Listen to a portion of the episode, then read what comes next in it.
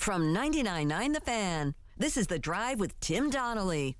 Sponsored by Coach Pete at Capital Financial Advisory Group. Visit us at capitalfinancialusa.com. Paul Ihander, that's my name. Luis Fernandez is here as well as we hang out with you on what I like to call Christmas Eve for NBA fans. Yeah. Because the NBA already has Christmas because it's like Christmas Day. And so the NFL has a Christmas Day. The NFL draft, right? Yeah. That's like Christmas Day, Kwanzaa, Hanukkah, whatever you happen to celebrate. That's the day for NFL fans. For the NBA, this is like Christmas Eve. This is like the eighth night of the eight holy nights Yes. of Hanukkah. I- especially if you're a San Antonio Spurs fan. Then it, like it's gonna be top five Christmas of all time. Yeah. Having worked in the San Antonio market, having done Christmas Day games in San Antonio, uh, having seen the crazy viral videos from the bar when they got the first pick, knowing that San Antonio has had that lucky first pick on a number of other occasions with a couple of other special big men, the Admiral and the Big Fundamental. Yes. Um, sorry, not everybody's in on that. The Admiral is David Robinson. The Big Fundamental would be Tim Duncan, both NBA Hall of Famers. How like the the rate of success in term for the San Antonio Spurs because well, I think they've gotten the number one pick. This is the third time. Third correct? time. And to, I mean, I'm not going to say Victor Wembanyama is going to be a Hall of Famer, but it, I feel as if he's going to be pretty gosh darn good. Like to have that hit rate versus like the Cavs who get Anthony Bennett one year or something like that. Yeah, yeah, yeah, It's okay. The Cavs have had plenty of number one picks. Yeah, they'll, they're fine. I think They'll be okay. But Yeah. yeah. the track record for them is not fantastic. So today is, for you NBA fans out there, we're going to be spending a lot of time on the NBA today. Uh, we'll have some other things going on as well, and some great kind of insight into some of the guys that could be drafted tonight. Uh, we'll dive deep into Duke here uh, at the bottom of the. I say, bottom. Jeez, I got to get some of these things out of my head. I'm like, I don't say, hey, you know what? I'm going to meet you at the bottom of the hour over at the Bows. I'm like, no, I'm going to meet you at 3:30. Yes. So, right around 3:30, Brendan Marks, of the Athletic, will join us talk about the Duke prospects as they make another run uh, to get another somebody drafted in the NBA draft. Uh, we'll also at four o'clock talk to Terquavion Smith's former high school coach, which will be really cool insight. And uh, ESPN's Corey Alexander also going to stop by with us today as well. So this is again Christmas Eve for NBA fans, but for the NBA draft tonight, we've all heard it. We can all finally stop the countdown at this point, even though there are five hours left until the ESPN draft. Uh, the draft is heard on ESPN Radio right here on 99.9 The Fan. That Victor Wembanyama, Wemby, will be the number one pick in the NBA draft, and then it's wide open. Who knows? Well, do you think it's wide open? Because at the number two and number three, remember this is supposed to be a t- the top heavy draft. Yeah. Some drafts, there's lots of talent. You're like, oh man, I'm going to get the pick at eight, nine, not a problem. They're going to start for me. But this draft has been about the top three Spurs at one, the Charlotte Hornets at two, and the Portland Trailblazers at three. The Charlotte Hornets apparently have decided, or maybe not decided, or maybe decided, because apparently the outgoing owner, I'd say not outgoing, but he is leaving the team as a minor- majority owner. Michael Jordan gets final say. I guess this is like his last day on the job, kind of thing. Congratulations for all your hard work. You get to pick our future. Right. You get to pick the future. So the consensus has been between two guys, teenagers, by the way. Scoot, well, this Scoot, which is great, and Brandon Miller. Mm, So Scoot Henderson or Brandon Miller for the Charlotte Hornets. you, know the way these things work out for the Hornets too. The one they don't pick is going to be an All NBA type of guy. Sure, yeah, And the one they do pick will be like, ah, he's fine. Averages like 15 and 10 a night. Okay, cool. Not everybody can be Kelly Tripucka. No. I I so here here's my thing with this, right? Um all all year or this build up, okay, we go back to I think it was September of last year. Uh, when Victor Wembanyama and Scoot Henderson had that essentially showcase In Henderson, Nevada. I was there. There, I mean, like I was there. I ever since then, it feels like it has been billed as one and two, Wembanyama and Scoot. Right. By the way, whose real name is his real first name is Sterling. Found that out today. Sterling Henderson, which is also a good name. Um, but it's been one and two, and now all of a sudden, okay, maybe it's not one and two in that situation. Maybe it's actually one and three, and Brandon Miller is going to be the two. I don't know how I feel about that, Paul. Brandon Miller, by the way, his middle name for all of you who are counting. Here's something you could take to the bar with you tonight, ladies and gentlemen, or to school for those of you younger listeners out there sitting in the back of the uh, carpool line. Brandon Miller's middle name, Jordan. Oh, interesting. So, Michael Jordan could be selecting, and from all accounts, could be Brandon Miller. Now, Scoot Henderson could be a better fit. Again, this is what we start talking about. There is a game that could be had tonight while listening to it as you're heading home to go watch it or whatever it is, or if you're just going to listen to it tonight. You could do a, you could have yourself a little, I don't want to say drinking game, but maybe a French fry game. Every time somebody says, good fit, Mm. eat a French fry. Or needs to work on outside shot. At that point, you will be inhaling about 3,000 calories tonight. Yes. All those all those classics. Um, the one I always look for on draft night is when the uh, player because there's been a trade, but it, because it's reported and not real, the player has to wear the hat of the team they're going to be traded from. Those are always fun, like little bits of trivia. That's where you get like pictures of like Luka Doncic in like a Right. in a in a Hawks uh you know hat Atlanta's essentially. still kicking themselves for that one. Yeah.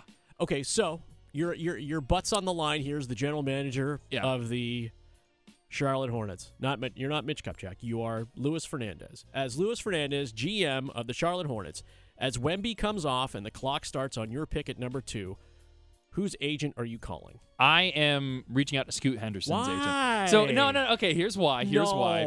Yes, you were not. Yes, I am. No, so you're not. So the whole thing with Scoot, again, people will argue fit versus talent, but we heard Mitch Kupchak say yesterday that he does not believe this team is at the point yet where they can defer to the best fit with a draft pick. They need to go most talented.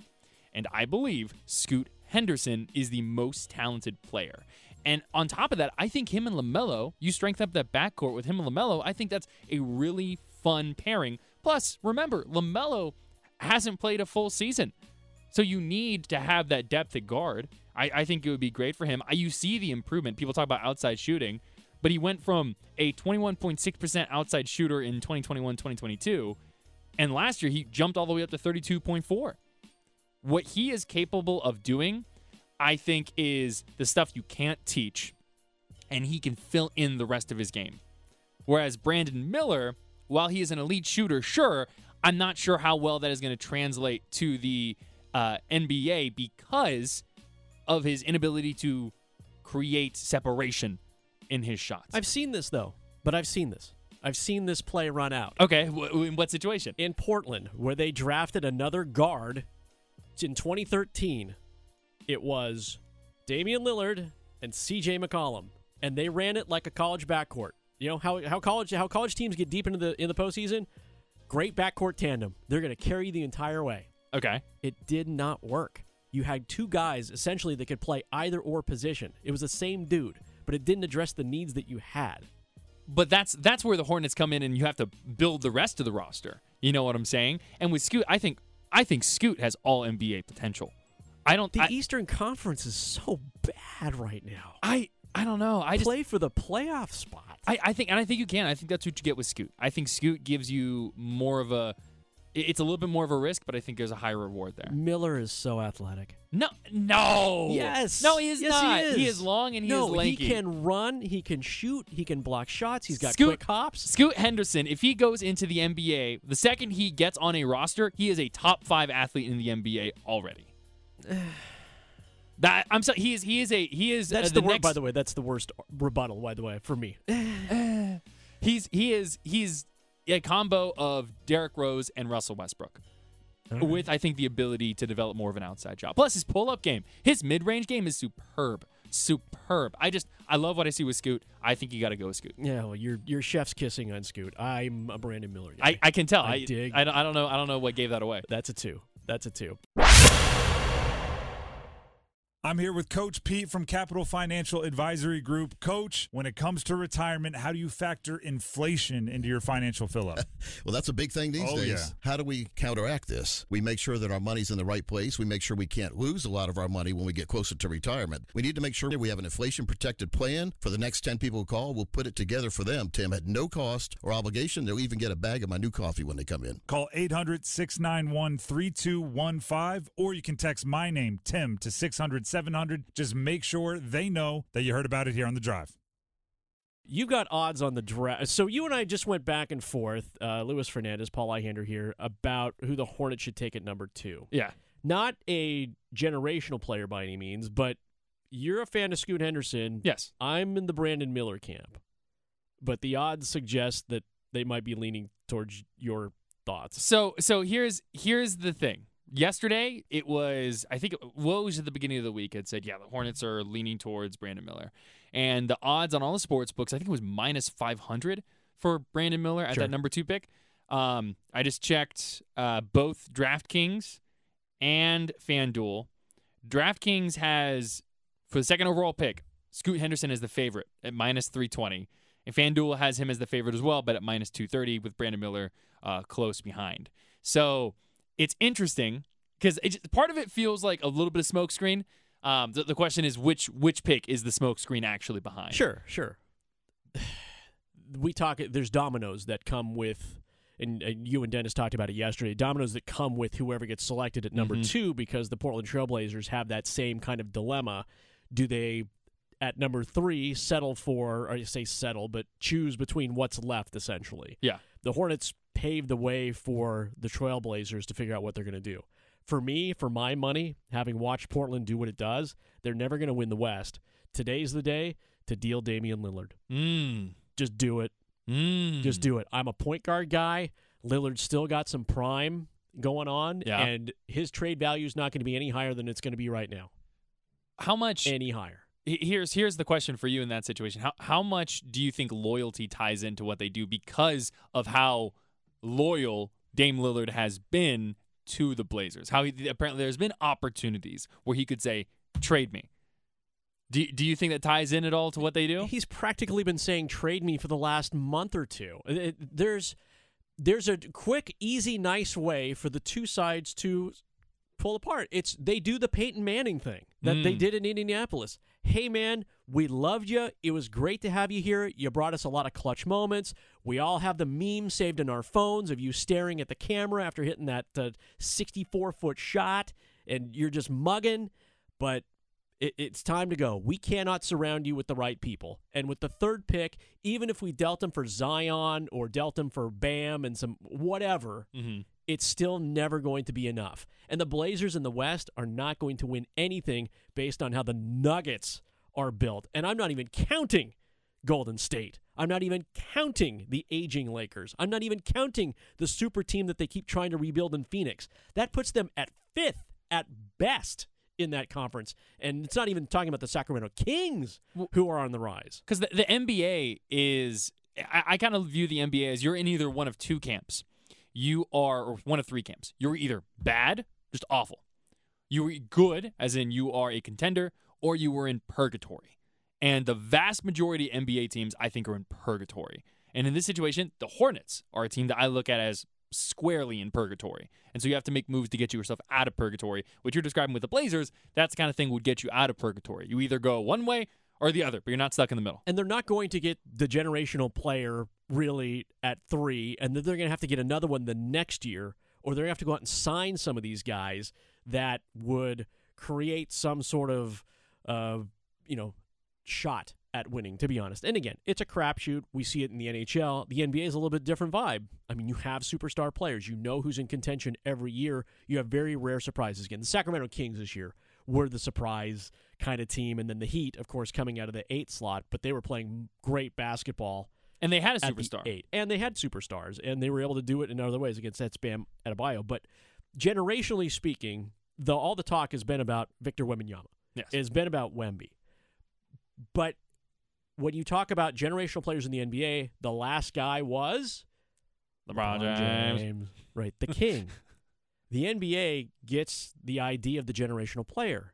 I mean, they hope to have one every year, but this kind of is like the only league that allows you to have it, and then it really hinges on their success. There are so many boomer bust guys in the NBA. I mean, you look at mm, yeah, just run through just run through a lot of the number one draft picks in the NBA, and you can kind of go, yeah, are they generational players? Have they made impacts really as as as top players?